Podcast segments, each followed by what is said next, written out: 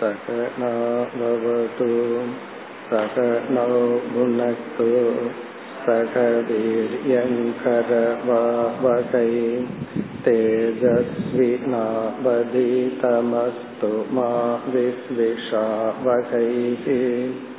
ॐ शान्ति शान्ति शान्तिः अकण्ठं सच्चिदानन्तम् अवाङ्मनसगोचरम्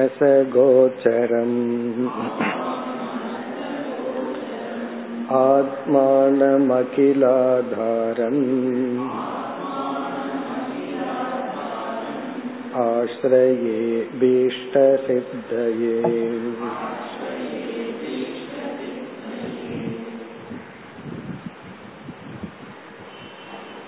இருநூத்தி இரண்டாவது பகுதி பக்கம் இருநூத்தி இருபத்தி எட்டு शौच सन्तोष तपस्वाध्याय ईश्वरप्रणिधानानि नियमाः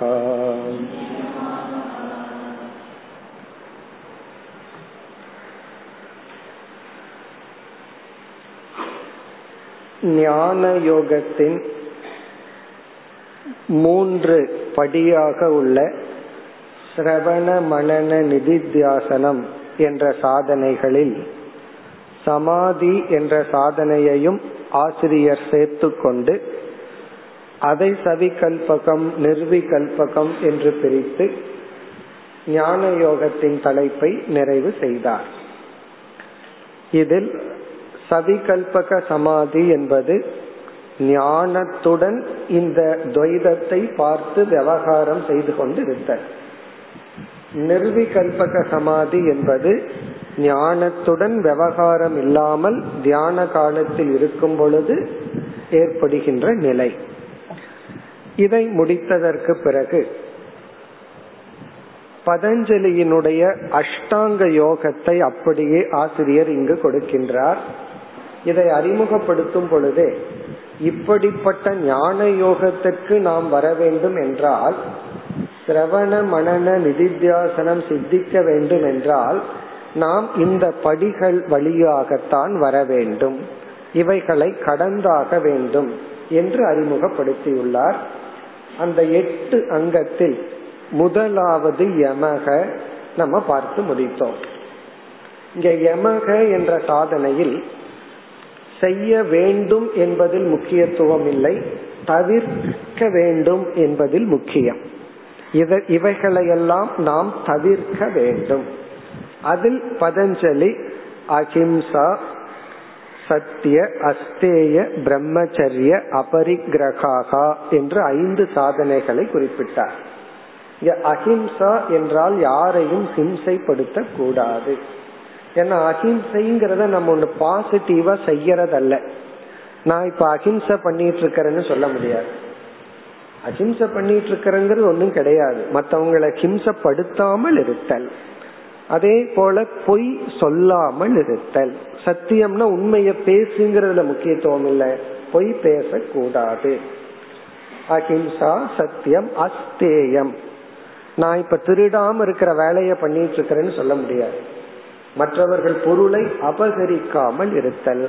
குறிப்பா வந்து ஃப்ரீ எது இலவசமா கிடைக்குதோ அதை நான் பெற்றுக்கொள்ளணுங்கிற எண்ணத்தை விட்டு விடுதல் அதே போல பிரம்மச்சரியம் ஒழுக்கம். பிறகு அபரிகிரகாகா தேவைக்கு மேல் சேர்த்தி கொள்ளாமல் இருத்தல். இனி அடுத்தது இப்பொழுது நாம் பார்த்தது நியமாகா. நியமங்கள் என்பது இங்க பாசிட்டிவா செய்யக்கூடியது. நியமம்னா இதையெல்லாம் நம்ம செய்யணும். பதஞ்சலி என்ன செய்துள்ளார்? யமக ஐந்து நியமக ஐந்துன்னு கூறியுள்ளார். அந்த ஐந்தும் சௌச்ச சந்தோஷ தப சுவாத்தியாய ஈஸ்வர பிரணிதானானி நியமாகா. இந்த ஐந்து சேர்ந்து நியமங்கள். ஒவ்வொன்றாக இப்பொழுது பார்ப்போம். சௌச்சம். என்றால் தூய்மையாக வைத்து கொள்ளுதல். தூய்மை. சௌச்சம்னா தூய்மை. இப்ப என்ன தூய்மை? இத நம்ம சாஸ்திரத்துல ஆந்தரம் பாக்கியம்னு பிரிச்சிருவோம். பாக்கியம் சொன்னா உடல் உடலில் உடலுக்கு பயன்படுத்தப்படுகின்ற ஆடை போன்றவைகள் பிறகு நாம் பயன்படுத்தப்படுகின்ற பொருள்கள் இருப்பிடம் இவைகளை எல்லாமே தூய்மையாக வைத்திருத்தல். இந்த தூய்மையா வச்சிருக்கணும் அப்படின்னா அதற்கென்று ஒரு தனி முயற்சி தேவை. நம்ம தாராளமா சொல்லலாம். வீட்டை சுத்தப்படுத்திட்டு இருக்கேன் அது ஒரு செயல். நான் வந்து அஹிம்சை பண்ணிட்டு இருக்கிறேன்னு சொல்ல முடியாது. சுத்தப்படுத்திட்டு இருக்கிறேன்னு சொல்லலாம். அப்படி தூய்மைப்படுத்துதல். இது வந்து ரொம்ப ஒரு முக்கியமான பேசிக் வேல்யூ ஆனா பேசிக்கா ரொம்ப பேர்த்துக்கிட்டு இருக்கிறது கிடையாது. அதனுடைய வேல்யூவே நமக்கு தெரியறதில்லை. இப்ப தூய்மையாக வைத்திருத்தல். இதுக்கு ரொம்ப இதுக்கு என்ன காரணம் அப்படின்னா நம்முடைய உடை நாம் பயன்படுத்துகின்ற பொருள்கள் வீடு அதுக்கு அடுத்தது நம்ம நமக்கு சக்திக்கு உட்பட்டு எதெல்லாம் இருக்கோ அதையெல்லாம் நம்ம கொஞ்சம் தூய்மையா வச்சிருக்கணும் அப்படின்னா அதற்கு வந்து காலம் உழைப்பு பணம் இந்த மூணு செலவாகும். தூய்மைப்படுத்துறதுக்குன்னே எத்தனையோ பொருள்கள் எல்லாம் இருக்கு. நம்ம அதெல்லாம் வாங்கி வைக்கிறதே இல்லை. அந்த பொருளை வாங்குவோம் அதை தூய்மைப்படுத்துறதுக்கு இனி ஒரு பொருள் விற்கும் அதை வாங்க மாட்டோம். அப்போ நம்ம பணம் செலவிட தயாரா இருக்கணும் உழைப்ப செலவிட தயாரா இருக்கணும் காலத்தை செலவிட தயாரா இருக்கணும். நம்ம என்ன நினைக்கிறோம்? அதுக்கெல்லாம் வேஸ்ட் ஆஃப் டைம்னு நினைக்கிறோம். நம்ம தூய்மைப்படுத்துறதே அவைகள் தான். ஆகவே சௌச்சம் பாக்கியம் ஆந்தரம்ங்கிறது மனசுத்தி. நம்முடைய கண்ணுக்கு தெரியறத சில பேர் சுத்தமா வச்சிருப்பாங்க. வீட்டுக்குள்ள போனா யார் கெஸ்ட் வந்துட்டு போறாங்களோ அந்த ஏரியா மட்டும் நல்லா இருக்கும். உள்ள கபாடு திறந்து பார்த்தா தெரியும் உள்ள என்ன இருக்கும் அப்படின்னு. மற்றவங்களுக்கு தெரியுதோ இல்லையோ நமக்கு அது தெரிந்தால் அது பாக்கியம்தான். அப்ப நம்ம மனம் போன்ற அனைத்தை தூய்மையாக வைத்திருத்தல். மன தூய்மைக்காக வேலை செய்தாலும் வெளி தூய்மைக்காக வேலை செய்தாலும் அது சௌச்சம். சில பேர் தத்துவம் பேசுவாங்க. மனசு சுத்தமா இருந்தா போது வீடு சுத்தமா இருக்கணுங்கிற அவசியம் இல்லை அப்படின்னு. வீடு சுத்தமா இருக்கிறங்கிறது ஒரு நீடு தான் ஒரு கண்டிஷன் தான். அப்படி அது சௌச்சம். இது வந்து முதல் டிசிப்ளின் இதெல்லாம் சாஸ்திரத்துல இருக்கு. ஏனோ காரணத்துல அத அதனுடைய மதிப்பு தெரியாம போயிடுது. ஒருவர் வந்து புதிதா வீடு கட்டி கிரக பிரவேசம் போகும்போது நான் அவருக்கு ஒரு அட்வைஸ் பண்ணேன். வீட்டை வந்து கோயில் போல வச்சுக்கணும் அப்படின்னு. அதுக்கு அவர் என்ன சொன்னார் தெரியுமா? இல்ல சுவாமி நான் சுத்தமா வச்சுக்குவேன் அப்படின்னா. நான் என்ன அர்த்தத்தை சொன்ன கோயில போல சுத்தமா வச்சுக்கணும்னா அவர் கோயில் சொன்னாவே அங்க போறா என்ன? ஒரே குப்பையா இருக்கும் அசுத்தமா இருக்கும்னு அவரே மனசுல வச்சுட்டு கோயில போல வீட்டை வச்சுக்கணும்னா இல்ல சுத்தமா வச்சுக்குவேன்னு சொல்ற அப்போ அந்த கோயில்களை எல்லாம் நம்ம ஏன் இப்படி தூய்மையா வச்சுக்கிறது இல்லைன்னா அதனோட வேல்யூ நமக்கு தெரிவதில்லை. ஆனா சாஸ்திரத்துல எல்லாம் மிக முக்கியமா சொல்லப்பட்ட வேல்யூ சௌச்சம். இனி அடுத்தது சௌச்ச சந்தோஷ. இரண்டாவது வந்து சந்தோஷம். இங்க சந்தோஷம் என்றால் பாசிட்டிவா ஒர்க் பண்ணி செயல்பட்டு போதும் என்ற மனதை வளர்த்தி கொள்ளுதல். அந்த திருப்தி கிடைக்கிறதுல திருப்தி. அந்த திருப்தியான மனதை கல்டிவேட் பண்றதுதான் சந்தோஷக. காரணம் என்னவென்றால் இந்த உலகத்துல அனாத்ம விஷயத்துல எதை அடைந்தாலும் அடைஞ்சு முடிஞ்சதுக்கு அப்புறம் அதற்கு மேல அடையறதுக்கு வாய்ப்பு இருக்கு. இல்லையா கொஞ்ச நாள்ல நம்ம அடைஞ்சது அவுடேட் ஆயிரும் புது ப்ராடக்ட் வந்துடும் அப்ப என்ன ஆகும்னா காலத்தினால அது நீக்கப்படும். இப்போ ஒரு புது ப்ராடக்ட் ஒன்று வாங்கியிருப்போம். ஆறு மாசத்துக்கு அப்புறம் அதே ப்ராடக்ட் கொஞ்சம் ரிஃபைன் ஆகி பெட்டரா வந்திருக்கும். இப்ப என்ன பண்றது? அப்படி எல்லாத்திலயுமே ஒரு நிறைவின்மை இருக்கத்தான் இருக்கும். நாம ஒரு நிறைவை வளர்த்தி கொள்ள வேண்டும். இதுவும் தான் உழைப்புக்கு பிறகு. நம்ம எவ்வளவு உழைக்கணுமோ உழைச்சதற்கு பிறகுதான் இந்த வேல்யூவை ஃபாலோ பண்ணணும். உழைக்கிறதுக்கு முன்னாடியே நான் சந்தோஷத்தை ஃபாலோ பண்றேன். எனக்கு எதுவும் வேண்டாம். நான் சோம்பேறியா உட்கார்ந்துட்டு இருக்கேன்னு சொல்லக்கூடாது. சில பண்பை எதற்கு பிறகு ஃபாலோ பண்ணணுங்கிறது ரொம்ப முக்கியம். அதே போல மன்னிப்பு இந்த சந்தோஷம் எல்லாம் நம்ம செய்ய வேண்டிய முழு உழைப்ப செஞ்சிடணும் செஞ்சதுக்கு அப்புறம் என்ன ரிசல்ட் வருதோ அதுலதான் சந்தோஷம்ங்கிற வேல்யூவை ஃபாலோ பண்ணணும். அதற்கு முன்னாடி இந்த வேல்யூவை ஃபாலோ பண்ணக்கூடாது. அது தெரியாம தான் மனசுல திருப்தி வந்துட்டா செயல்படுறதுக்கே உற்சாகம் போயிருமே. ஆசை இல்லை அப்படின்னா நம்ம எப்படி முன்னேறுவோம்னு சில பேர்த்துக்கு சந்தேகம் வரும். அதை வந்து நம்ம இப்படி புரிந்து கொள்ள வேண்டும். சந்தோஷம்னா பாசிட்டிவா ஒர்க் பண்ணி. அதாவது சிந்தித்து இந்த உலகத்தினுடைய தன்மை இப்படிதான் இருக்கு. எவ்வளவு அடைஞ்சாலும் அதுக்கு மேல அடையிற சூழ்நிலை இருக்கு. அதனால அடைஞ்சதுல நான் திருப்தி அடையணும்னு நம்மை நாமே திருப்திப்படுத்தி கொள்ளுங்கள். இல்லை அப்படின்னா எல்லாம் இருந்தும் திருப்தி இல்லாம இருக்கலாம். ஏன்னா திருப்திக்கும் பொருளுக்கும் சம்பந்தமே இல்லை. ஆகவே சந்தோஷக. மூன்றாவது வந்து தபக.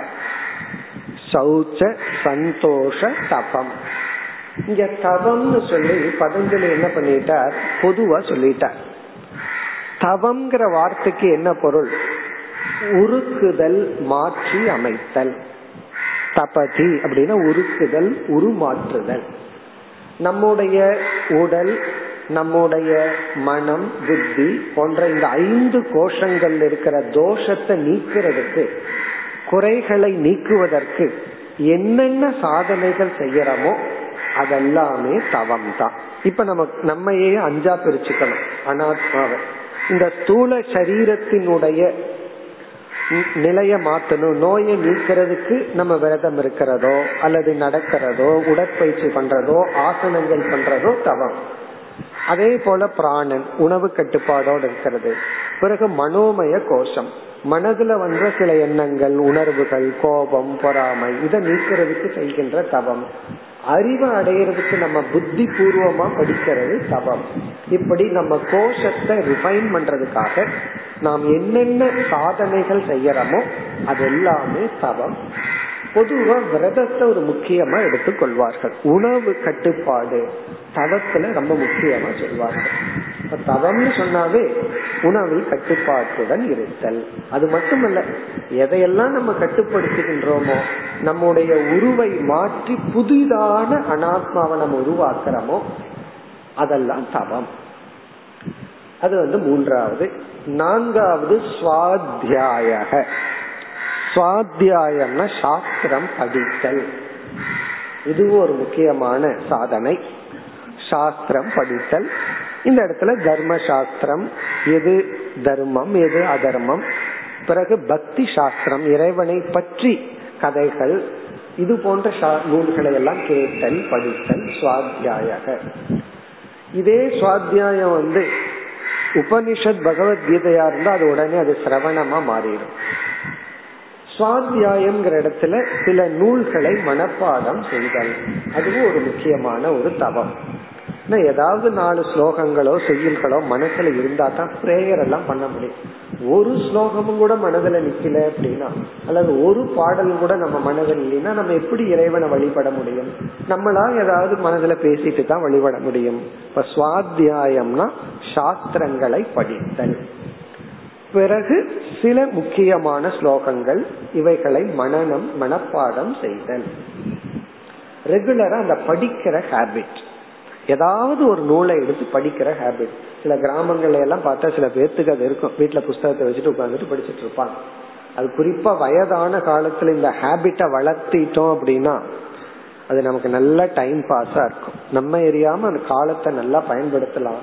இப்ப என்ன சொல்கின்றார்கள் இந்த விஷுவல் கம்யூனிகேஷன் ஒண்ணு வந்து படிக்கிறது ஹேபிட் ரொம்ப குறைஞ்சிருக்கான். இப்ப யார் வந்து நியூஸ் பேப்பர் வாங்கி படிக்கிறா இல்ல டிவியில நியூஸ பாத்துறாங்க அதனால இந்த படிக்கிற ஹேபிட் வந்து சம்ஹவ் குறைஞ்சிட்டு இருக்கு பட் அது வந்து கூடாது. நம்ம படிக்கிற ஹேபிட் வச்சுக்கணும். டெய்லி ஒரு மணி நேரம் படிச்சு பழகிட்டோம்னா பிற்காலத்துல நமக்கு வந்து எங்கேயும் போக முடியாம வீட்லயே இருக்கிற காலத்துல நன்கு நம்முடைய காலத்தை பயன்படுத்தலாம். அதே போல ஜபம் பண்ணி பழகிட்டு அதுல ஒரு சுகத்தை பழகிட்டோம் அப்படின்னா இந்த போர் அடிக்குதுங்கிற வார்த்தைக்கே இடம் இருக்காது. இல்லைன்னா போர் அடிக்குதுன்னு நம்ம என்ன பண்ணுவோம்? யாரையாவது போய் தொந்தரவு பண்ணிட்டு இருக்கோம் பேசிட்டு ரகலை பண்ணிட்டு இருக்கோம் நம்ம இடத்துல நாம இருக்க முடியாததுக்கு காரணம் ஜபமும் சுவாத்தியாயமும் ஒரு ஹேபிட்டா இல்லாததுனாலதான். ஆரம்பத்துல இந்த ரெண்டுமே ஒரு பழக்கமா இருக்கணும். அது சுவாத்தியாய அடுத்தது ஈஸ்வர பிரணிதானானி ஈஸ்வர பிரணிதானம்னா ஏதோ ஒரு ஃபார்ம்ல இறைவனை வழிபடுதல். ஈஸ்வர பிரணிதானம்னா இறை வழிபாடு. கடவுளை ஏதோ ஒரு விதத்துல வழிபடுதல். அதாவது வந்து இறைவனை வழிபடுற ஃபார்ம் இருக்கே அத பாடி லாங்குவேஜ் சொல்றது. விழுந்து நமஸ்காரம் பண்றது அதற்கப்புறம் இறைவனுக்காக ஒரு யாத்திரை போறது கோயிலுக்கு போறது ஏதாவது ஒரு ஃபார்ம்ல இந்த இடத்துலதான் சில பேர் வேதாந்தம் பேசிட்டு இருப்பாங்க. கடவுள் தான் எல்லா இடத்துலயும் இருக்காரு. எதுக்கு அங்க போகணும் இங்க போகணும்? கடவுள் எல்லா இடத்துலயும் இருக்காருங்கிற உண்மை. உன்னால எல்லா இடத்துலயும் அந்த பகவானை பார்க்க முடியுதா? பஸ் ஸ்டாண்ட ஒரு அரை மணி நேரம் சுத்தும் போது பிரகாரம் தான் வர்றேங்கிற உணர்வு நமக்கு வருதா? அப்படி வரலிங்கும் போது கடவுள் அங்க கோயிலுக்கு போய்தான் ஆகணும். இந்த அல்டிமேட்டா ஃபைனலா இருக்கிற லாஜிக் எடுத்துட்டு ஆரம்பத்துல நம்ம யூஸ் பண்ணவே கூடாது. அதனால ஈஸ்வரன் எல்லா இடத்துலயும் இருந்தாலும் நம்ம வந்து காலையில எந்திரிச்சு தீபம் ஏற்றி வைக்கிறது ஒரு ஸ்லோகத்தை சொல்றது அல்லது இறைவனுக்காக ஏதாவது ஒரு தவம் செய்தல். அதனாலதான் நம்ம சம்பிரதாயத்துல ஒவ்வொரு நாளும் ஒவ்வொரு சாமியை வச்சு விரதம் இருக்கிறதும் கூட கடவுளோட கனெக்ட் பண்ணாங்க. இப்பெல்லாம் வெறும் பாடி லெவல்ல பேசுகின்றார்கள். உடம்புக்கு நல்லதுன்னு பேசுறாங்க. இந்த உடம்புக்கு நல்லதுங்கிறது பை ப்ராடக்ட் மனதுக்கு நல்லது பிறகு உடம்புக்கு நல்லது நேச்சுரலா நடக்குது. அப்படி ஈஸ்வர பிரணிதானினா ஏதாவது ஃபார்ம் ஆஃப் ஒர்ஷிப் அதாவது ஒரு ஸ்லோகம் சொல்றதோ தீபம் ஏற்றி வைக்கிறதோ கோயிலுக்கு போறதோ ஒரு ரொட்டீன் அது டெய்லி இருக்கும். காலையில எந்திரிச்சு ஒரு ஃபைவ் மினிட்ஸ் ஐந்து நிமிடமாவது இறைவனுக்காக நம்ம செலவிடும்படி நம்ம வாழ்க்கையை அமைத்து கொள்ளுதல். இப்ப இப்போ பூஜை பண்ணிட்டு இருக்கிறேன் சாண்டிங் பண்ணிட்டு இருக்கிறேன் இது வந்து செயல். இது அதனாலதான் நியமாகா. இப்ப நியமங்கள்னா நம்மால் செய்ய வேண்டிய செயல்கள். இப்படி வந்து இந்த இரண்டுமே ரொம்ப கிராஸ் லெவல்ல இருக்கு. இனி அப்படியே ஒவ்வொன்னா உள்ள கொண்டு போவார். இந்த எட்டும் பார்த்தோம்னா முதல்ல தவிர்க்க வேண்டித்தது பிறகு செய்ய வேண்டித்தது அன்னமய கோஷ லெவல் இனி அடுத்தது அப்படியே ஸ்டெப் பை ஸ்டெப்பா போற. இது இரண்டு சாதனை இனி மூன்றாவது அடுத்த பகுதி करचरणादि संस्थानविशेष लक्षणानि पद्मस्वस्तिकादीनि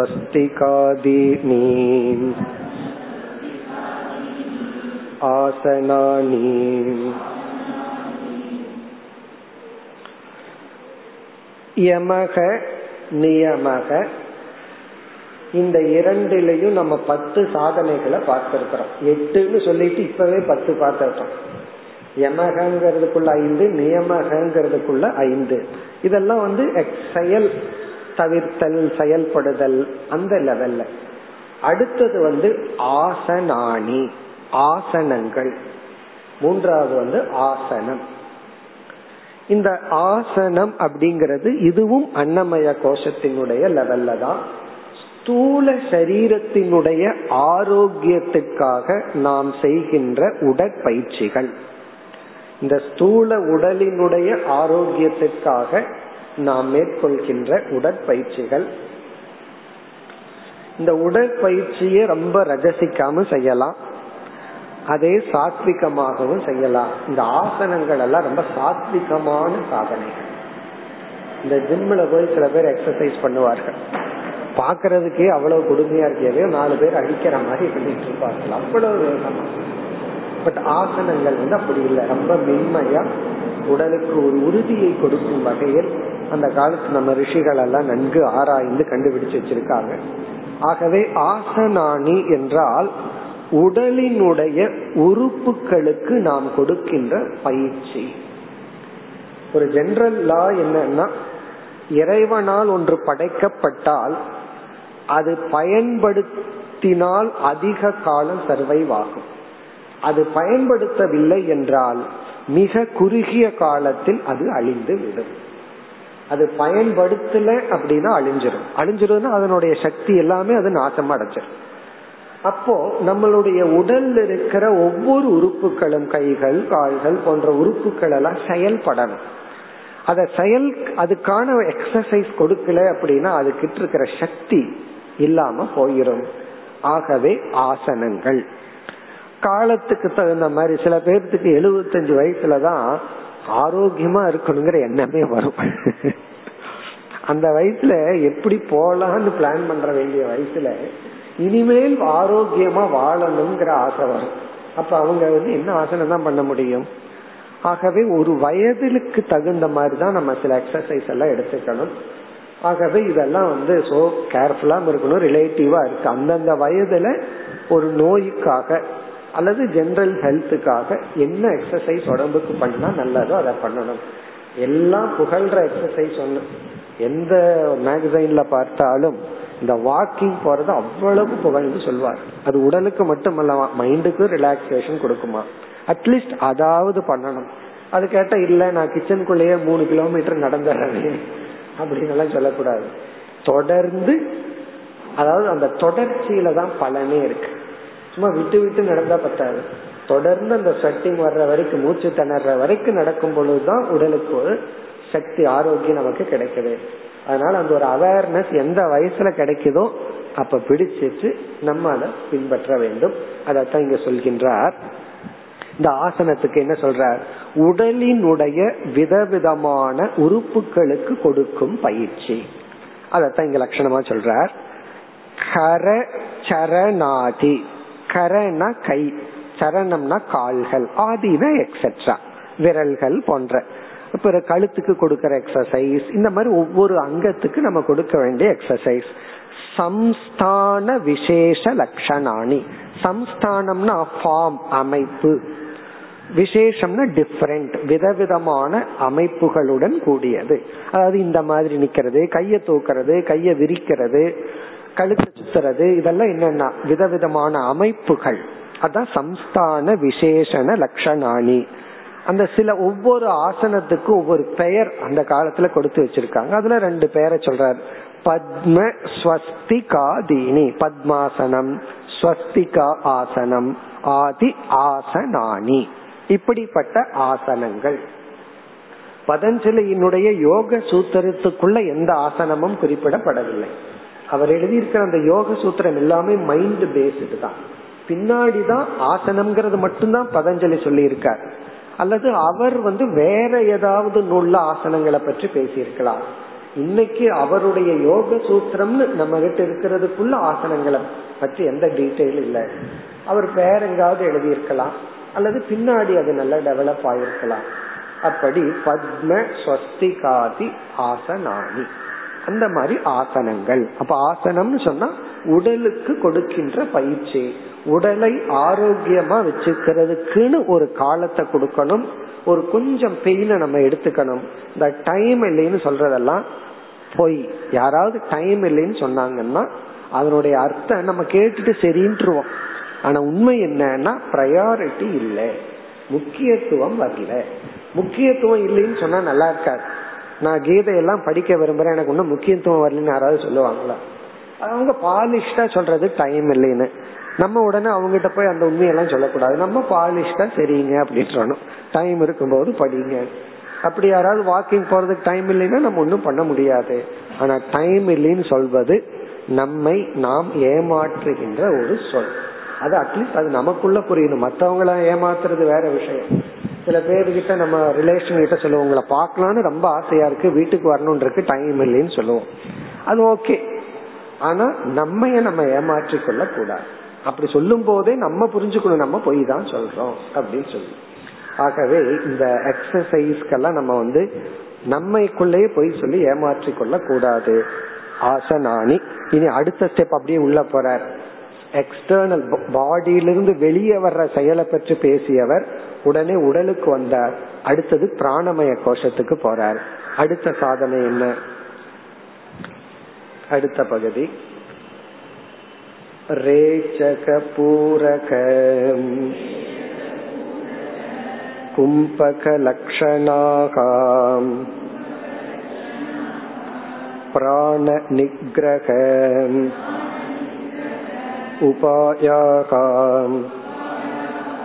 प्राणायामाः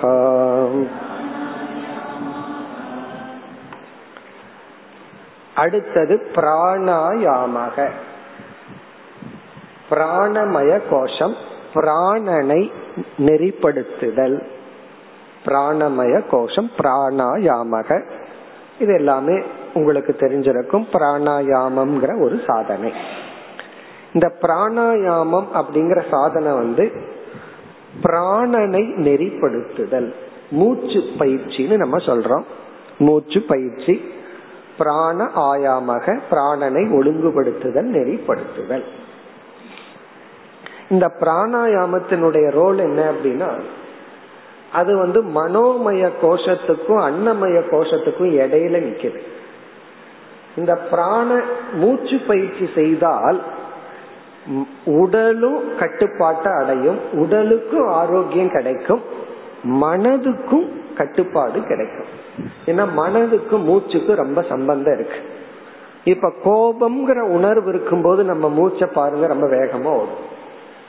பொறாமைங்கிற ஒரு உணர்வு நம்ம தூண்டு பார்த்தோம்னா அந்த சில பேர் பொறாமைன்னு சொல்லும் போதே ஒரு மாதிரி மூச்சு விட்டு எடுப்பாங்க. அவன் வயிறு எரியுதுன்னு சொல்லும் பொழுதே அவன் அப்படி இருக்கிறானேன்னு சொல்லும் போதே மூச்சினுடைய விரதமே மாறும். ஒருத்தரை வாழ்த்தும் போது நம்ம மூச்சு ஒரு மாதிரியா இருக்கும். ஆழ்ந்த அமைதியா மனசு போது நம்ம மூச்சு காற்றினுடைய அமைப்பே ஒரு மாதிரியா இருக்கும். ஆகவே மனதினுடைய உணர்வுக்கும் பிராணனுக்கும் சம்பந்தம் இருக்கு. பிறகு பிராணனை கட்டுப்படுத்தும் பொழுது பசி அதிகரிக்கலாம். எத்தனையோ விதமான நோய்கள் எல்லாம் பிராணாயாமம் பண்ணாவே நீங்கிவிடும். அது சம்பந்தமான சில நோய்கள் எல்லாம் இருக்கு. ஆகவே இந்த பிராணாயாமம்ங்கிறது ஸ்தூல சரீரத்தை கட்டுப்படுத்துறதுக்கும் உதவி செய்கின்ற சாதனை மனதை ஒழுங்குபடுத்துவதற்கும் உதவி செய்கின்ற சாதனை. இது உங்களுக்கு தெரியும். பிராணாயாமம்னா என்னன்னு. அதாவது வந்து நம்ம நம்ம எரியாம மூச்சுட்டு இருந்துட்டு இருக்கோம் நம்ம வந்து மூச்சு விடுறது தெரியாம விட்டுட்டு இருக்கிறோம் ஒவ்வொரு முறையும் நம்ம மூச்சு விடுறது நமக்கு தெரிஞ்சதுன்னு வச்சுக்கோமே அதுக்கு பேர் ஆத்மான்னு சொல்றது. ஒவ்வொரு முறையும் மூச்சு விடுறது நமக்கு தெரிய வந்ததுன்னா ஆமா ஒரு மூச்சு போயிட்டு வந்தாச்சு. ரெண்டாவது மூச்சு போயிட்டு வந்தாச்சு. அப்படின்னா நமக்கு அது தெரியக்கூடாது. அது பாட்டுக்கு அது நடந்துட்டு இருக்கணும் பெஸ்ட் செப்பல் என்னன்னா அதை போட்ட நீ அதை மறந்துடணும். அதுதான் பெஸ்ட் செப்பல். அதே போல மூச்சுடுறத மறந்துட்டு மூச்சு விட்டுட்டு இருக்கணும். அந்த மூச்சு காற்ற அதிக நேரம் எல்லாம் செய்யக்கூடாது. ஒரு குறிப்பிட்ட நேரம் ஒரு பதினைந்து நிமிடம் இருபது நிமிடம் நெறிப்படுத்துதல். அது ஒழுங்கா சீரா போயிட்டு இருக்கிறத நம்ம வந்து கொஞ்சம் அடக்கி நெறிப்படுத்தும் பொழுது உடலும் மனதும் கட்டுப்பாட்டை அடைகின்றது. உடல்ல பல நோய் நீங்குது மனதுக்கு ஒரு கட்டுப்பாடு வருகின்றது. அதாவது அதனாலதான் கோபம் வரும்போது உடனே பிராணாயாமம் பண்ணிப்பார். உடனே கோபம் போயிடும். அந்த கோபத்துக்கும் பிராணாயாமத்துக்கு ரொம்ப சம்பந்தம் இருக்கு. ஆனா கோபம் வரும்போது பிராணாயாமம் பண்ணணுங்கிற மைண்டும் வராது. அந்த எண்ணமே வராது. வந்துட்டு ஏன் கோபம் வருது? இந்த பிராணாயாமத்தை மூன்று விதத்துல பயன்படுத்துவார்கள். அதைத்தான் இங்க ஆசிரியர் குறிப்பிடுகின்றார். அதாவது வந்து இந்த மூன்று பிரதான பிராணாயாமமா பண்றது. வெளிவிடும் காத்துக்கு ரொம்ப முக்கியத்துவம் கொடுக்கறது. காத்த வெளியே ரொம்ப நேரம் வச்சிருக்கிறது. அப்புறம் எடுத்து அப்புறம் உள்ள வச்சுக்கிறது. இரண்டாவது வந்து காத்த உள்ள வச்சு உள்ள ஃபுல் பண்ணிட்டு கொஞ்ச நேரம் இருக்கிறது. அந்த ரேஷியோல வந்து உள்ள வச்சுக்கிற ரேஷியோ அதிகம். வெளி விடுற ரேஷியோவும் உள்ள எடுக்கிறதும் குறைவா இருக்கிறது. பிறகு வந்து வெளி விடுற ரேஷியோ வந்து அதிகமா இருக்கும். உள்ள எடுக்கிறதும் வச்சுக்கிற ரேஷியோ குறைவா இருக்கும். இதுக்கெல்லாம் ரேஷியோ கணக்கெல்லாம் இருக்கு. நம்மளாக ஏதாவது புஸ்தகத்துல படிச்சுட்டு இதெல்லாம் ஆரம்பிச்சிடக்கூடாது. இதெல்லாம் முறையாக செய்யவில்லை என்றால் எப்படி உடலுக்கும் மனதுக்கும் நலன் ஏற்படுமோ அதே போல உடலுக்கும் மனதுக்கும் தீங்கு ஏற்படும். சைடு எஃபெக்ட் எல்லாம் ரொம்ப பவர்ஃபுல்லா இருக்கும். மனமே அதாவது வந்து இந்த பைத்தியம் பிடிக்குதுன்னு சொல்லுவாங்களே அதே ஆயிரும். அதனால ரொம்ப கவனமாக செய்ய வேண்டும். ஆர்வத்துல ஓவரா பண்ணக்கூடாது. சில பிராணாயாமம் பண்றதுக்கே உடம்புல ஸ்ட்ரென்த் வரும். ஒரு சர்ஜரிக்கு முன்னாடி டெஸ்ட் பண்ணி இந்த சர்ஜரிக்கு உடம்பு தாங்குமான்னு பாக்குறது போல பிராணாயாமத்துக்கு உடம்பு தாங்குமான்னு பார்த்துட்டு தான் பண்ணணும். ஆகவே முறைப்படி படித்தவங்ககிட்ட தான் அதை பண்ணணும். இதை வேற இங்க கோடிட்டு காட்டுகின்றார். ரேச்சக பூரக கும்பக லக்ஷணாகா ரேச்சகம் அப்படின்னா காளி பண்றது. அதாவது வந்து ஒரு இருபது இருபது செகண்ட்னு வச்சுக்கோமே இருபது செகண்ட் காத்த வெளியே விடுறது. வெளியே விடுறதுக்கு இருபது செகண்ட் எடுத்துக்கிறது. அப்படி முக்கியத்துவம் கொடுத்து அப்புறம் உள்ள எடுக்கிறதும் வச்சுக்கிறதும் பத்து செகண்ட் பன்னெண்டு செகண்ட் இப்ப குறைவான நேர குயிக்கா உள்ள எடுத்துக்கிறது குறைவான நேரம் உள்ள வச்சுக்கிறது. வெளி விடுறதுக்கு ரொம்ப முக்கியத்துவம் கொடுத்து பண்ற பிராணாயாமம் வந்து ரேச்சக பிராணாயாமம். அடுத்தது வந்து பூரகம் அப்படின்னா உள்ள எடுக்கிறது மெதுவா எடுக்கிறது. வெளியே விடுறதும் உள்ள காத்த வச்சுக்கிறதுக்கும் குறைவான நேரத்தை பயன்படுத்துறது. அது பூரக பிரதான பிராணாயாமம். கும்பகம் அப்படின்னா உள்ளேயே வச்சுக்கிறது. வெளியே விடுறதும் உள்ள எடுக்கிறதும் ஒரே டைம் பத்து செகண்ட்ல உள்ள நிறச்சுக்கிறது பத்து செகண்ட்ல வெளியே விடுறது. ஆனா முப்பது செகண்ட் உள்ளேயே வச்சுக்கிறது. அது கும்பகம். லட்சணாக இந்த லட்சணத்துடன் கூடிய பிராண நிகிரக உபாயக. பிராணனை நெறிப்படுத்துகின்ற உபாயம் பிராணாயாமக. இந்த பிராணாயாமம் முடிஞ்சா பண்ணலாம். இல்லை அப்படின்னா ரமண மகரிஷி அப்பவே அழகா ஒரு சிம்பிளா ஒண்ணு சொல்லி இருக்கார் இந்த பிராணாயாமம் பண்றதுக்கு பொதுவா பிராண ஈக்ஷணம் செய்யலாம் பிராண ஈக்ஷணம்னா நம்ம இந்த கால்குலேஷன் டைம் இதெல்லாம் வச்சுக்காம அந்த பிராணனை கவனித்தல். ஈக்ஷணம்னா கவனித்தல். மெதுவா கவனிச்சு மூச்சை விடுறது. கவனிச்சு மூச்சை எடுக்கிறது. கொஞ்ச நேரம் உள்ள அப்படியே வச்சுக்கிறது. இந்த கால்குலேஷன் டைமிங் இதெல்லாம் வைக்காம இதுவே ஒரு பெரிய ரிசல்ட்ட கொடுக்கும்.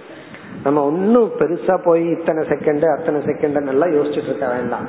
பிராண ஈக்ஷணம் மெதுவா பிராணனை வெளிவிட்டு உள்ளே எடுத்து உள்ளே இழுத்து உள்ள வச்சு பயிற்சி செய்தல். இது ஒரு ஆறு முறை ஒன்பது முறை பனிரெண்டு முறை அப்படின்னு சொல்லி காலையில வெறும் வயிற்றுல இப்படி பண்றது ஒரு நல்ல ஆரம்பம். எதுவாக இருந்தாலும் அதை பயிற்சி செய்த ஆசிரியரிடம் தான் நாம் இதை கற்றுக்கொள்ள வேண்டும். இனி அடுத்தது போறார். இப்ப வெளி செயல் இருந்தார் உடலுக்கு ஆசனத்துக்கு வந்தார் பிராணாயாமத்துக்கு வந்தார். இனி பதஞ்சலி செல்கின்ற அடுத்த சாதனை அடுத்த பகுதி இந்திரியானாம் स्वस्वविषयेभ्यः प्रत्याहरणम् प्रत्याहारः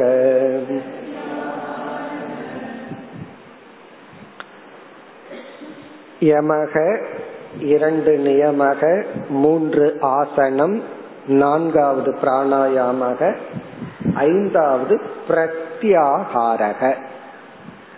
ஐந்தாவது பிரத்யாகாரக. பிரத்யாகாரம் அப்படின்னு இங்க பதஞ்சலி சொல்றது நம்ம வேதாந்த சாஸ்திரத்துல சொல்லப்படுகின்ற தமக என்கின்ற சாதனை. நம்ம வந்து தமகங்கிற சொல்லல ஒரு சாதனைய பார்த்திருக்கோம். சாதன சதுஷ்டய சம்பத்தி பிறகு வேதாந்த நூல்கள்ல தமகங்கிற சாதனையத்தான் இவர் பிரத்யாகாரகன்னு சொல்றார். தமகங்கிறது மறந்திருக்காது. இந்திரிய கட்டுப்பாடு புலனடக்கம் ஐந்து கர்மேந்திரியங்கள் ஐந்து ஞானேந்திரியங்களை நெறிப்படுத்துதல். அதான் பிரத்யாகாரக இந்திரிய ஒழுக்கம். இந்திரியம் வந்து அறிவை கொடுக்கும் கருவியா நமக்கு பயன்படுது. அதை தொடர்ந்து இன்பத்தை கொடுக்கும் கருவியாகவும் பயன்படுகின்றது. அறிவுக்காகவும் கண்ணை பார்க்கிறோம் இன்பத்துக்காகவும் கண்ணை பார்க்கிறோம். கண்ணை பாக்கிறோம்னா கண்ணை பயன்படுத்துறோம் கண் மூலமா பாக்கிறோம் இப்ப வந்து காலையில கடல்ல இருந்து சூரியோதயம் வர்றது இப்படி இருக்கும் அப்படின்னு எல்லாம் கேள்விப்படுறோம். அது எப்படித்தான் இருக்குன்னு போய் பார்த்துட்டு வருவோம்னு முதல் முறை போய் பார்த்தா அறிவுக்காக பாக்கிறோம் ரொம்ப அழகா இருக்கேன்னு செகண்ட் டைம் போய் பார்த்தா அறிவுக்காக அதை பார்க்கல. அத வந்து எதுக்காக பாக்கிறோம் சுகத்துக்காக. அது பிடிச்சிருக்கு பாக்கிறோம் ஒருவர் வந்து ஒரு பதார்த்தத்தை கொடுக்கற சாப்பிட்டு பாருங்கன்னு சொல்லி அறிவுக்காக பாக்கிறோம் செகண்ட் டைம் வாங்குறது எதுக்காக என்ன? அறிவுக்காக அல்ல. இது என்ன பாயசம்னு சொல்லி வாங்கி சாப்பிடுறோம் பந்தியில அடுத்தது கொண்டு வாங்கன்னு சொன்னா அது ஞானத்துக்காக அல்ல. அது இன்பத்துக்காக. அப்போ இன்பத்துக்காக இந்திரியத்தை ஒரு லெவலுக்கு மேல பயன்படுத்தும் பொழுது இந்த இந்திரியத்தினால மனமும் உடலும் ஆரோக்கியத்தை இழக்கின்றன. உடலும் ஆரோக்கியத்தை இழந்துரும் மனமும் ஆரோக்கியத்தை இழந்துரும். இந்திரியத்தை ஒரு லெவலுக்கு மேல போகத்துக்கு பயன்படுத்தணும். அப்ப சாஸ்திரத்துல என்ன சொல்லியிருக்காங்க? உன்னுடைய இந்திரியங்கள் உனக்கு அறிவை கொடுக்கும் கருவியா பயன்படணும். பிறகு ஆரோக்கியத்தை கொடுக்கற கருவியா பயன்படணும். இன்பத்துக்கும் பயன்படுத்து. பகவான் அதுலதானே இன்பத்தை வச்சிருக்கார். தவறு இல்லை ஆனால் அந்த இந்திரியங்கள் உன் உன்னுடைய அழிவுக்கு காரணமாகி விடக்கூடாது ஏன்னா அந்த இந்திரியத்துக்குன்னு ஒரு சக்தி இருக்கு ஒரு சுவை இருக்கு. அதனாலதான் சாஸ்திரத்துல கரெக்டா அந்த குதிரைக்கு உதாரணமா சொன்னார்கள். இந்திரியங்கள் நம்ம கிட்ட கருவியா இருந்தாலும் அந்த கருவிக்குன்னு ஒரு தனிப்பட்ட சுதந்திரம் இருக்கு. இப்ப பேனா இருக்கு ஒரு இன்ஸ்ட்ருமெண்ட் நீங்க வச்சுட்டீங்கன்னா அது பாட்டு பேசாம இருக்கு. அது திடீர்னு வந்து எழுத ஆரம்பிச்சிடறாங்க.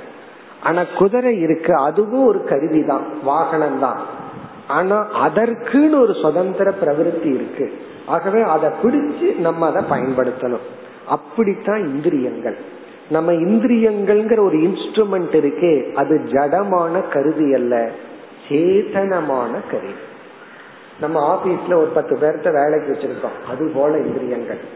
அவனுக்குன்னு ஒரு சுதந்திர பிரவருத்தி இருக்கு அதையெல்லாம் பிடிச்சு நம்ம வேலை வாங்கணும் அவங்க கிட்ட அப்படி நம்முடைய இந்திரியங்கள். அது என்ன ஆயிரும் அப்படின்னா அந்த இந்திரியத்துக்குன்னு சொல்லி ஒரு தனி ஒரு விருப்பு வெறுப்ப வளர்த்தி வச்சுட்டா அந்த இந்திரியம் என்ன பண்ணும்? தனக்கு சுகத்தை தான் அதுக்கு கவுண்ட் பண்ண தெரியும். உடம்புக்கு நல்லதா இல்லையா? நாக்கு வந்து ஒரு பெக்கூலியர் என்னன்னா உடம்பையே அது பார்க்காது. தன்னை மட்டும் அதை பார்த்துக்கும். தனக்கு நல்லா இருக்கா? பார்த்துட்டு உள்ள தள்ளிடும் இது உள்ள தள்ளுனா இந்த உடம்பு என்ன ஆகுதுன்னு நாக்கெல்லாம் பார்க்காது. நாக்குக்கு தான் மட்டும்தான். சில பேர் அப்படி இருப்பாங்கல்ல தனக்கு மட்டும் பார்த்துக்கிறது. மத்தவங்க என்னமோ ஆகட்டும். அப்படின்னு நம்ம நம்ம மத்தவங்களை சொல்றமல்ல அவன் ரொம்ப சுயநலவாதி. அவனுக்கு மட்டும் அவன் பாத்துக்குவான்னா நம்ம நாக்க காட்டுல யாரு சுயநலவாதி இருக்கா? அது அதுக்கு மட்டும் சுவைய பாத்துக்கும். உடம்பு கேடோ கெட்டு போகட்டுன்னு விட்டுரும். அப்படி இருந்த என்ன ஆக்குறது? அதே போல கண் அதே போல காது போன்றவைகள். அப்ப சாஸ்திரத்துல என்ன சொல்லி உள்ளார்கள்? நீ வந்து இந்திரியத்தை ஓரளவுக்கு கட்டுக்குள்ள வச்சு அதற்கென்று இருக்கின்ற சக்தியை நீ எடுத்துட்டு நீ முடிவு பண்ண. நீன்னு சொன்னா அறிவுடைய நான். ஏன்னா இப்ப நான்கிறவன் வந்து நாக்கு என்னுடையதுதான் வயிறு என்னுடையதுதான். நாக்கு பாட்டுக்கு தள்ளுறத தள்ளிடலான்னு சொன்னா வயிற்றுக்குள்ள போய் அந்த வேதனை அனுபவிக்கிறது யாருன்னா அது நான் தான். நாக்கு அனுபவிக்காது. நான் தான் அனுபவிக்கணும். ஆகவே நான்கிறவன் தோட்ட. இந்திரியங்கிறது ஒவ்வொரு கருவிகள். அப்ப நம்ம என்ன பண்ணணும்? அந்த கருவியை நம்முடைய கட்டுக்குள்ள வச்சுக்கணும். வேறொரு இடத்துல ஒரு ஆசிரியர் சொல்லுவார் இந்திரியங்கள் தான் உன்னை பாபத்தில் தூண்டுகின்றன. உன்னை பாபி ஆக்கிறதே இந்திரியம்தான் மண்டோதரி வந்து ராவணன் மீது கடைசியில் எப்படி அழுகிறான்னு சொன்னா வால்மீகி ரொம்ப அழகா எழுதுறாரு அந்த இடத்துல. ஹே ராவணா ஒரு காலத்துல இந்திரியத்தை நீ பழி வாங்கின. ஏன்னா நீ தவம் பண்ணும்போது இந்திரியத்தை எல்லாம் கட்டுப்படுத்தின. இப்ப அந்த இந்திரியம் ஒன்ன பழி வாங்கிடுச்சு. ராமர் ஒன்று கொண்டார்னு அவ சொல்லல. உன்னுடைய இந்திரியங்கள் உன்னை கொன்று விட்டன. இந்திரியம் வந்து அந்த பழைய பகைமைய வச்சுட்டு உன்னை அழிச்சிடுச்சான். நீ தவம் பண்ணும்போது எல்லா இந்திரியத்தையும் கட்டுப்படுத்தி ஓவரா அதை பழி வாங்கின. அந்த வைரம் அந்த எனிமிட்டிய வச்சுட்டு தான் உன்னை அதை அழிச்சிடுதுன்னு சொல்ற அதனோட அர்த்தம் என்னன்னா இந்த இந்திரியங்கள் நம்ம கட்டுக்குள் இல்லைன்னா அதுதான் நம்முடைய பாப செயலுக்கு காரணம். அதனாலதான் நம்ம பார்த்தோம் அப்படின்னா நான் ஏன் இத பேசினேன்? சாப்பிட்டதுக்கு அப்புறம் நான் ஏன் இத சாப்பிட்டேன்? நான் ஏன் இத செஞ்சேன்னு சொல்லி இந்த குற்ற உணர்வு நம்ம நமக்கு வர்றதுக்கு யாரு காரணம்? நம்முடைய புலன்கள். நம்முடைய இந்திரியங்கள் தான் கட்டுப்பாட்டுக்குள்ள இல்லைன்னா அதனுடைய செயலுக்கு பிறகு நாமளே நம்ம இடத்துல ஒரு கோபம் வருது ஒரு வெறுப்பு வருது. ஆகவே இந்திரியம் கட்டுப்பாடோடு இருக்க இருக்க நாம் நம்மிடத்தில் பகைமையுடன் இருக்க மாட்டோம். நம்ம இடத்துல நம்ம சந்தோஷமா இருப்போம். குற்ற உணர்வுகள் எல்லாம் வராது. உடலுக்கும் மனதிற்கும் சமுதாயத்துக்கும் ஆரோக்கியமா இருக்கும். அதனாலதான் எந்த சமுதாயம் வந்து ஒரு கல்ச்சர்டு சொசைட்டி அப்படிங்கும் பொழுது விவேகானந்தர் ராமகிருஷ்ணர் போன்றவங்க எல்லாம் கொடுக்கற காரணம் வந்து எந்த இடத்துல இந்திரிய கட்டுப்பாடு இருக்கோ அதுதான் கல்ச்சர் அதுதான் ஒரு நல்ல சமுதாயம் சொல்கின்றார்கள். பட் இன்னைக்கு சமுதாயத்துக்குள்ள போய் பார்க்க முடியாது. நாம நமக்குள்ளதான் பார்த்துக்கணும். நம்ம அளவுல நம்ம புலன்களை நம்ம கட்டுக்குள் வைத்திருக்க வேண்டும். அதுதான் புலனடக்கம் இந்திரிய கட்டுப்பாடு. ரொம்ப பேர் இதை தப்பா புரிஞ்சுட்டு கடவுள் வந்து புலனை கொடுத்ததை அனுபவிக்கிறதுக்கு தான் அனுபவிக்க வேண்டும் அப்படின்னு ஒரு தவறான கருத்து. இரண்டாவது வந்து நீ இந்திரியத்தை எல்லாம் கட்டுப்படுத்தினா அது வந்து அணை போடுற மாதிரி ஒரு நாள் டேம் உடைச்சிட்டு பிச்சுட்டு போயிரும். தன்னுடைய பலகீனத்துக்கு இந்த லாஜிக் எல்லாம் யூஸ் பண்ணிக்கிறது. நம்ம வந்து இங்க சொல்றது வந்து இந்திரியத்தை பயன்படுத்த கூடாதுன்னு சொல்லியோ பலவந்தமா கட்டுப்படுத்த சொல்லியோ நம்ம சொல்லல. இந்திரியத்தை அறிவுக்காக பயன்படுத்தணும் அனுபவத்துக்காக பயன்படுத்தணும் இன்பத்துக்காக பயன்படுத்தணும். ஆனால் நம்ம அனுபவிக்கிற எல்லா இன்பங்களும் அதர்மமானதோ அழிக்கக்கூடியதோ அல்ல. எந்த இன்பம் அதர்மமா போய் அழிவுக்கு காரணமோ உடல் மனம் சமுதாயம் இந்த அழிவுக்கு காரணமோ அதைத்தான் நம்ம நெறிப்படுத்த சொல்றோம். அது நம்ம செய்துதான் ஆக வேண்டும். அதுதான் அடுத்த சாதனை. இந்திரியானாம் நம்முடைய ஐந்து ஞானேந்திரியங்கள் ஐந்து கர்மேந்திரியங்கள் ஸ்வ ஸ்வ விஷயேபியக. அந்தந்த விஷயத்தில் இருந்து அந்தந்த விஷயம்னா கண்ணுக்குரிய விஷயம் காதுக்குரிய விஷயம் நாக்குக்குரிய விஷயம் அந்தந்த விஷயத்தில் இருந்து அந்தந்த விஷயத்திலிருந்து தான் அந்த இந்திரியத்தை எடுத்துக்கணும். இப்ப உணவு இருக்கு. அந்த உணவு அப்படிங்கிற பொருள் எந்த இந்திரியத்துக்கு விஷயம்? நாக்குங்கிற இந்திரியத்துக்கு விஷயம். அந்த இடத்துல உணவு விஷயத்துல நாக்கத்தான் கட்டுப்படுத்தணுமே தவிர நான் உணவை பார்க்கவே மாட்டேன்னு கண்ணை மூடிட்டோம் அப்படின்னா கண்ணுக்கு உணவுக்கு ஒரு சம்பந்தம் கிடையாது. பார்த்தா சாப்பிடணும்னு ஆசை வந்ததுன்னா பார்க்காம இருக்கலாம். ஆனா நான் பார்க்க மாட்டேன்னு கண்ணை மூடிட்டு சாப்பிட்டு இருந்தா அப்ப ஸ்வஸ்வ விஷயத்தியாக அந்தந்த இந்திரியத்துக்குரிய விஷயங்களில் இருந்து பிரதி ஆகரணம். ஆகரணம்னா எடுத்து கொள்ளுதல் பிரதிகாகரணம்னா விளக்கி கொள்ளுதல் பிரத்யாகரணம்னா விளக்கி கொள்ளுதல் அதுதான் பிரத்யாகாரக. இப்ப பிரத்யாகாரம் அப்படின்னா அந்தந்த விஷயத்திலிருந்து விளக்கி கொள்ளுதல் இது கொஞ்சம் கடினமாகத்தான் இருக்கும். கடினமா இருக்கு இதை ஏன் நம்ம பண்ணணும் அப்படின்னா இதுல ஒரு ரகசியத்தை நம்ம கண்டுபிடிச்சிட்டோம் அப்படின்னா இதை நம்ம பண்றதுக்கு விருப்பமா இருக்கும். இப்ப எந்த ஒரு பொருள்ல நோக்கி எந்த ஒரு இந்திரியம் போகுதோ அப்ப இந்திரியம் என்ன சொல்லு? என்னை விட்டீங்கன்னா போய் கொஞ்சம் அனுபவிச்சுட்டு வந்துக்குவேன்னு சொல்லும் நம்ம கேட்கிறோம் அந்த இந்திரியத்துக்கிட்ட அனுபவிச்சா உனக்கு என்ன கிடைக்கும்னு? இன்பம் கிடைக்குமே அனுபவிக்கலைன்னா என்ன கிடைக்கும்னா துன்பம் கிடைக்கும். அந்த துன்பம் எல்லாம் கிடைக்க போறது இல்லை இன்பம் கிடைக்கலிங்கிறது தான் பெரிய துன்பம். ஒரு குழந்தைக்கு நீங்க ஒரு அடி கொடுத்து பாருங்க எவ்வளவு அழுகுதுன்னு. ஒரு மிட்டாய காமிச்சிட்டு கொடுக்காம இருந்து பாருங்க எவ்வளவு அழுகுதுன்னு டச் பண்ணீங்கன்னா மிட்டாய காமிச்சிட்டு அதுகிட்ட கொடுக்க மாட்டேன்னு சொல்லும் போது அதிகமா அழுகு ஒரு முறை நான் பார்த்தேன் அந்த குழந்தைக்கு. அவங்க அம்மா அடிக்கிறதுக்கு குறைவா அழுகுது. மிட்டாய காமிச்சிட்டு மிட்டாய கொடுக்கலிங்கிறதுக்கு அதிகமா அழுகுது. இதுவே ஒரு பெரிய ஆராய்ச்சிக்கு இருந்துச்சு எனக்கு. அப்படி ஆராயும் பொழுது ஒரு பெரிய உண்மை கண்டுபிடிக்க முடிஞ்சது. நமக்கு வர்ற துயரம் வந்து துயரத்தினால அல்ல இன்பம் கிடைக்கலையேங்கிற துயரம் தான் அதிகமா இருக்கு. அப்ப இந்த ஒரு பேசிக் கன்க்ளூஷன் சின்ன வயதுலயே நமக்கு வந்தாச்சு. இன்பம் கிடைக்கல இன்பம் கிடைக்கல. அப்ப உடனே இந்திரியத்தை கட்டுப்படுத்துறதுக்கு சக்தி வரமாட்டேங்குது. அப்ப இனி ஒரு அறிவை நம்ம கொண்டு வரணும். அது என்னன்னா இந்த இன்பத்தை துறக்கும் பொழுது எனக்கு தற்காலிகமாக துன்பம் வரும். இந்த துன்பத்தின் வழியா நான் நடந்துட்டேன்னா இதை விட நூறு மடங்கு இன்பம் அடுத்தது காத்துட்டு இருக்கு ஜஸ்ட் அந்த துன்பத்து மேல கொஞ்சம் நடந்து போகணும் அவ்வளவுதான். இந்த இது உண்மை. இந்த உண்மையை உணர்ந்துட்டோம்னா நம்ம சந்தோஷமா அந்த துன்பத்தை கடந்து போயிடலாம். ஏன்னா நம்ம துயரமே துயரம் கிடையாது. இன்பம் கிடைக்கலிங்கிறதான் துயரம். இத கொஞ்சம் கட்டுப்படுத்திட்டோம் அப்படின்னா அதுக்கப்புறம் வர்ற இன்பம் இருக்கே. அப்படி ஒன்னு ரெண்டு அனுபவிச்சிட்டோம்னா அந்த இன்பத்தை தியாக இன்பத்தை விடுறதுனால வர்ற இன்பத்தை அனுபவிச்சிட்டோம்னா அதுவே ஒரு இன்வெஸ்ட்மெண்ட் மாதிரி. அதுக்கப்புறம் தொடர்ந்து நம்ம போயிட்டே இருக்கலாம். அதுதான் பிரத்யாகாரக இந்திரிய கட்டுப்பாடு. இது கொஞ்சம் கடினம் தான் இருந்தாலும் இதனுடைய பலன் மிகவும் உத்தமமானது. இது என்ன பண்ணும்னா உடல் மனம் சமுதாயம் எல்லாத்துக்கும் நன்மையை கொடுக்கும். யாரு புலநடக்கத்தோட வாழ்கின்றார்களோ அவர்கள் சமுதாயத்துல இருக்கிற ஒரு சமுதாயத்துக்கு அவங்க செய்யற ஒரு பெரிய சர்வீஸ் என்னன்னா புலநடக்கம் தான் நம்ம போய் வேற ஒண்ணு பெருசா சர்வீஸ் பண்ண வேண்டாம். நம்ம இந்திரியத்தை நம்ம ஒழுங்கா வச்சுட்டோம்னா அதுதான் இந்த உலகத்துக்கு நம்ம கொடுக்கற கான்ட்ரிபியூஷன் நமக்கு நம்ம கொடுக்கற கான்ட்ரிபியூஷன் அவ்வளவுதான். இனி இதை இதை விட அடுத்த படிக்கு போற. இதை முடிச்சுட்டா உடனே மனோமய கோஷத்துக்கு போற. அடுத்த பகுதி अद्वितीयवस्तुनि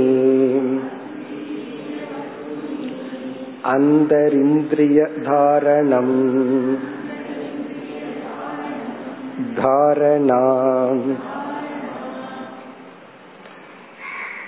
அடுத்து ஏழாவது தாரணா இன்னும் ஒரு ஸ்டெப் உள்ள போயிட்ட ஃபர்ஸ்ட் யமக இரண்டாவது நியமக மூன்றாவது ஆசனம் நான்காவது பிராணாயாமக ஐந்தாவது பிரத்யாகாரக அடுத்து ஆறு. தாரணா. இது வந்து மனோமய கோஷம். அதனாலதான் இவர் எப்படி சொல்றார்? அந்தரிந்திரிய தாரணம். அந்தரிந்திரியகன மனம். உள்ளே இருக்கிற இந்திரியம்ங்கிறது நம்முடைய மனம். அந்தரிந்திரிய தாரணம். இதனுடைய பொருள் இந்திரியங்கள் நம்ம கட்டுப்படுத்தி இந்திரியங்கள் எல்லாம் நம்ம சொன்னபடி கேட்கறது அது ஒரு தனி பயிற்சி. இனி நம்ம மனசு இருக்கு. நாம விரும்பின இலக்குல மனசை வச்சோம்னா தான் நம்ம அதை அடைய முடியும். மனசு நம்ம கிட்ட இருக்குன்னா நாம லட்சியம் ஒண்ணு அடையணும்னா அந்த லட்சியத்துல மனசை செலுத்தி ஒர்க் பண்ணோம்னா தானே நம்ம அடைய முடியும். அப்படி நம்முடைய இலக்கில் மனதை வைத்தல். அதுக்கு பேரு தாரணா. நம்முடைய லட்சியத்தில் மனதை பொருத்துதல். பிக்சிங் த மைண்ட் நம்ம மைண்ட நம்மளுடைய லட்சியத்தை நோக்கி பொருத்தரமே அந்த பொருத்துறதுக்கு பேரு தாரணா. அது பொருத்தவே இல்லை அப்படின்னா எப்படி நம்ம அந்த லட்சியத்தை நம்ம வந்து அடைய முடியும்? எதுவாகவே இருக்கலாம். மைண்ட் அதுல போக்கஸ் பண்றதுக்கு பேரு தாரணம். போக்கஸ் பண்ணினதுக்கு அப்புறம் செய்யற பிராக்டிஸ் தான் அடுத்தது தியானம்னு சொல்ல போற. அப்ப அந்த போக்கஸிங் இருக்கே அதுதான் தாரணா எந்த விஷயம் வேணாலும் எடுத்துக்கலாம். இது வந்து ஆன்மீகத்துல மட்டுமல்ல எனி திங் எந்தாவது ஒரு விஷயத்துக்கு ஆபீஸ்ல போயிட்டு இருக்கோம் வேலை செஞ்சுட்டு இருக்கோம் எத்தனையோ ஒவ்வொருத்தரும் ஒவ்வொரு டிபார்ட்மெண்ட்ல வேலை செய்யறாங்க இவர் வந்து அக்கௌண்ட்ஸ் டிபார்ட்மெண்ட் இருக்காரு வச்சுக்கோமே. புஸ்தகத்தை எல்லாம் வச்சுட்டு எல்லாத்தையும் மறந்துட்டு உடனே போக்கஸ் பண்றாரு பாரு. அதுக்கு பேரு தாரணா அதுக்கு முன்னாடி தான் எல்லாம் சுத்தி எல்லாத்துக்கிட்டையும் குசல விசாரிச்சு இப்படி இருக்கீங்க எல்லாம் பேசி இவர் ஆபீஸுக்கு போறது பத்து ஒன்பது மணியா இருக்கும். தாரணை பதினோரு மணிக்கு வரும். பதினொன்றரை மணிக்கு டீ வந்து அந்த தாரணைய கெடுக்கும். அப்புறம் ஒரு அரை மணி நேரம். அப்படி அந்த போக்கஸுக்கே டைம் எடுத்துக்கும். அதுல போய் உட்கார்ந்து ஆரம்பிக்கிறதுக்கே டைம் எடுத்துக்கும். அந்த ஒரு தாரணை. அதே போல எனி திங் ஏதாவது எடுத்துட்டோம் அப்படின்னா அதுல போய் மைண்ட பிக்ஸ் பண்றதுக்கு பேரு தாரணை. இங்க ஆசிரியர் வந்து அந்த எதுல அப்படிங்கறதுக்கு ஒரு எக்ஸாம்பிளே சொல்ற எதில்? அத்விதீய வஸ்துனி. அத்விதீய வஸ்துனி. ஈஸ்வரனை பற்றிய தியானம். அல்லது சாஸ்திரம் படித்தல். அத்விதீய இரண்டற்ற வஸ்துவின் இடத்தில் அந்த வஸ்துவை புரிஞ்சுக்கிற சாஸ்திரமா இருக்கலாம் அந்த வஸ்து பிரம்மனா இருக்கலாம். அந்த வஸ்துவின் இடத்தில் அந்த இந்திரிய தாரணம். தாரணம்னா வைத்தல். அதுல போய் போக்கஸ் பண்றது. அந்த இந்திரியம்னா மனம். நம்ம மனச அதுல போய் வைத்து பழகுதல். அதுல போக்கஸ் பண்ணி தென் அதுக்கப்புறம் கண்டினியூ பண்ணும்போது உடனே தியானம் ஆகும் இந்த தாரணை தியானம் சமாதி பதஞ்சலியே என்ன பண்றார்? இந்த மூணையும் ஒரு செட்டா பிரிச்சிருக்க அவருடைய யோக சூத்திரத்துல. இந்த மூணு ரொம்ப பக்கம் பக்கமா இருக்கு. வேட் அதுக்கு இந்த மூணுக்கு இருக்கிற இடைவெளி எல்லாம் ரொம்ப குறைவு. யமக நியமக ஆசனம் தனித்தனியா இருக்கு. ஆனா தாரணா தியான சமாதி இந்த மூன்று இருக்கே அது வந்து சேர்ந்து போகக்கூடிய சாதனைகள். தாரணைய தொடர்ந்து தியானம். சம்டைம் என்ன ஆகும் பிக்ஸ் பண்ணிடுவோம் ரொம்ப நேரம் நிக்க முடியாம உடனே வெளியே வந்துடுவோம் அப்படி இல்லாம அந்த பிக்ஸ் பண்ணி அதுக்கப்புறம் தொடர்றது தியானம். அதுக்கப்புறம் தொடர்றது சமாதி. இப்ப தாரணை அப்படின்னு சொன்னா நம்முடைய இலக்கில் இந்த இடத்துல அத்விதீய வஸ்துனி அப்படிங்கிற இடத்த காமனா போடணும்னா லட்சியே நம்முடைய இலக்கில் அப்படிங்கிற வார்த்தையை போட்டுக்கணும். நம்முடைய இலக்கு லட்சியத்தில் லட்சியே அந்தரிந்திரிய தாரணம். இங்க இவர் லட்சியமா என்ன சொல்றார்? அத்விதீய வஸ்துனி. ஏன்னா இங்க வேதாந்தமா இருக்கிறதுனால இந்த அத்விதீய வஸ்துவின் இடத்தில் அந்த கமிட்மெண்ட் பிக்சிங் அதை ஒரு ஒன் ஹவர் கிளாஸ் கேட்கலாம் அப்படின்னு நம்ம முடிவு பண்ணும்போது எல்லாம் ரெடி பண்ணிட்டு மைண்ட போய் அதுல போக்கஸ் பண்றோமே. அதுக்கு பேரு தாரணை. போக்கஸ் பண்ணினதுக்கு அப்புறம் அந்த போக்கஸ் கன்சிஸ்டன்டா இருக்கே. அதுக்கு பேரு தியானம். அந்த போக்கஸ் பண்றதே ஒரு எஃபர்ட் தான். அதுக்கு ரொம்ப முயற்சி எடுக்கணும். அது ஃபர்ஸ்ட் அதுக்கு முன்னாடி வந்து இந்திரிய கட்டுப்பாடு இருக்கணும். இந்த நேரத்துல வேற ஏதாவது சாப்பிட்டு இருக்கலாமே வேற ஏதாவது பண்ணலாமேன்னு தோணும். அப்போ பிரத்யாகாரத்தை முடிச்ச உடனே சம்டைம் என்ன ஆகும்? இந்திரியமும் எங்கேயும் வெளியே போகாது. ஆனா மைண்ட் போக்கஸ் ஆகாது. அப்ப என்ன ஆகும்? டிஸ்ட்ராக்ஷனும் இருக்காது அப்ளிகேஷனும் இருக்காது. அது ஒரு விதமான நிலை. அந்த நிலையும் இல்லாம அப்ளிகேஷன் பண்றதுதான் அப்ளை பண்றதுதான். மைண்ட் அப்ளை பண்ணி அதுல போய் பொருத்துறமே. அதுக்கு பேரு தான் தாரணை. அதத்தான் சொல்ற அத்விதீய வஸ்துனி அந்தரிந்திரிய தாரணம் தாரணா. இனி போக்கஸ் பண்ணின உடனே அந்த போக்கஸ் பண்ணி அதுக்கப்புறம் நம்ம அந்த சாதனையில தொடர்றமே அத தியானம்னு அடுத்ததாக கூறுகின்றார் அடுத்த பகுதி तत्र अद्वितीयवस्तुनि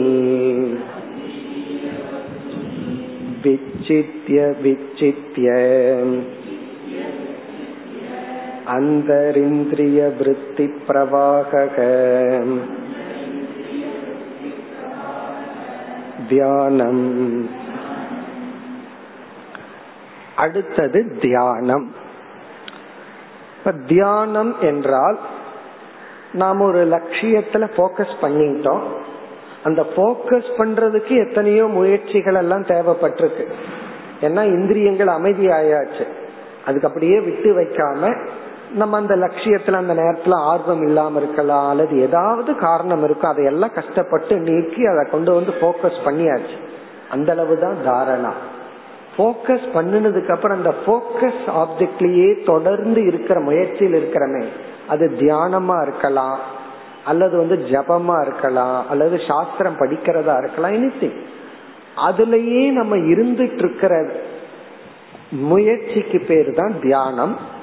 இப்படி தியானத்துல நாம் இருக்கும் பொழுது என்ன ஆகும்னா குறுகிய நேரத்துல வெளியே மைண்டு போயிட்டு போயிட்டு வந்துட்டு இருக்கோம். நம்ம வந்து ஹண்ட்ரட் பர்சன்ட் அதுலேயே மைண்ட் இருக்கணும் அப்படின்னு எதிர்பார்க்க முடியாது ஆரம்பத்துல இருக்காது.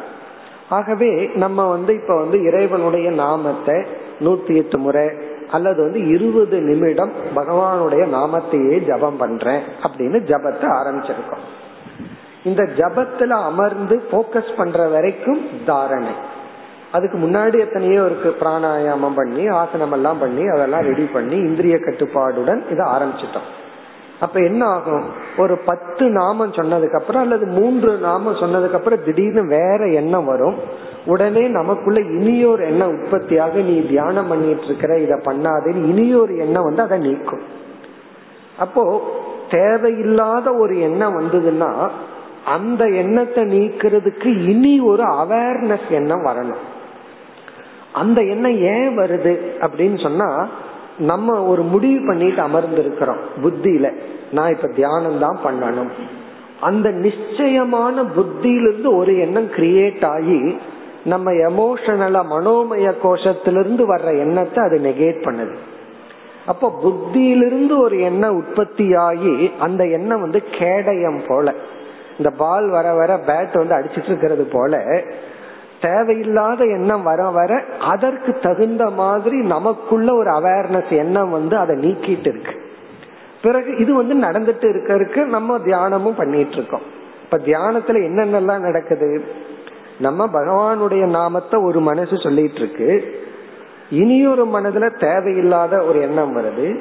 இனியொரு மனதுல வந்து அந்த எண்ணத்தை நீக்க இனியொரு எண்ணம் வந்து அந்த எண்ணத்தை நீக்கிட்டு இருக்கு. இந்த ப்ராசஸுக்கு பேரு தான் தியானம். இப்ப தியானத்துல இதெல்லாம் நடந்தா தான் தியானம். இத நம்ம எல்லாம் புரிஞ்சுக்காம இன்னும் தியானம் பண்ண தேவையில்லாத எண்ணம் வருதேன்னா தேவையில்லாம எண்ணம் வந்தா தான் அதுக்கு பேரு தியானம். தியானத்துல நீங்க அமர்ந்து எந்த தேவையில்லாத எண்ணம் எதுவுமே வரலைன்னா அதுக்கு பேர் தியானம் அல்ல. அடுத்து சொல்ல போற சமாதி. ஆகவே இவர் தியானத்தை இன்னைக்கு தான் ஆரம்பிச்சிருப்பார்.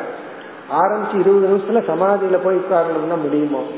இப்ப தியானம் என்றால் கண்டிப்பாக நாம் எடுத்துக்கொண்ட இலக்குக்கு வேறாக ஒரு எண்ணங்கள் வரும். அப்படி வந்த உடனே இனி ஒரு எண்ணம் கிரியேட் ஆகாம இருந்தா மறந்துடுவோம் தியானத்தை. இனி ஒரு எண்ணமும் கிரியேட் ஆகணும்.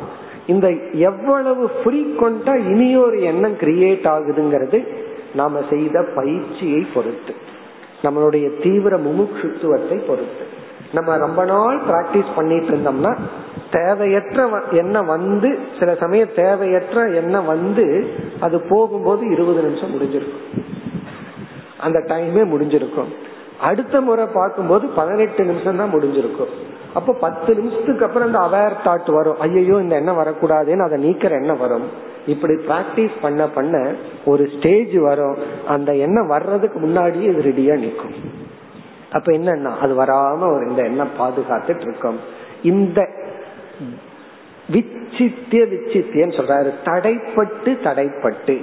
நம்ம லட்சியத்தை மனசுல செலுத்தும் பொழுது இடையில தடைப்பட்டு தடைப்பட்டு அந்த லட்சியத்துக்குள்ள நம்ம போயிட்டு செய்யற சாதனை தான் தியானம் அப்படின்னு சொல்ற இப்ப இங்க பார்த்தோம்னா தத்திர அத்விதீய வஸ்துனி. தத்திரனா அதே விஷயத்தில் அத்விதீய வஸ்துனி இங்க வந்து ஆத்ம ஞானத்தையே தியானமா பண்றோம்னு எடுத்துட்டு ஆசிரியர் பேசுறார். அத்விதீய வஸ்துனா அந்த அத்விதீய வஸ்துவை பற்றிய சிந்தனையில் நாம் இருக்கும் பொழுது விச்சித்திய விச்சித்திய. இடையில் தடைப்பட்டு தடைப்பட்டு. விச்சித்தியன தடைப்படுதல். எப்படி தடைப்படுதல்? இந்த நாம என்ன விஷயத்தை நினைக்க விரும்புறோமோ அதற்கு முரணாக ஒரு விஷயம் நமக்கு வருது.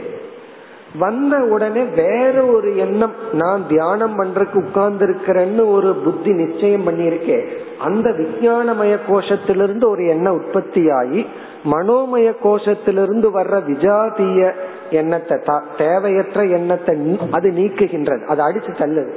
அந்த ப்ராசஸ் தான் விச்சித்திய விச்சித்திய.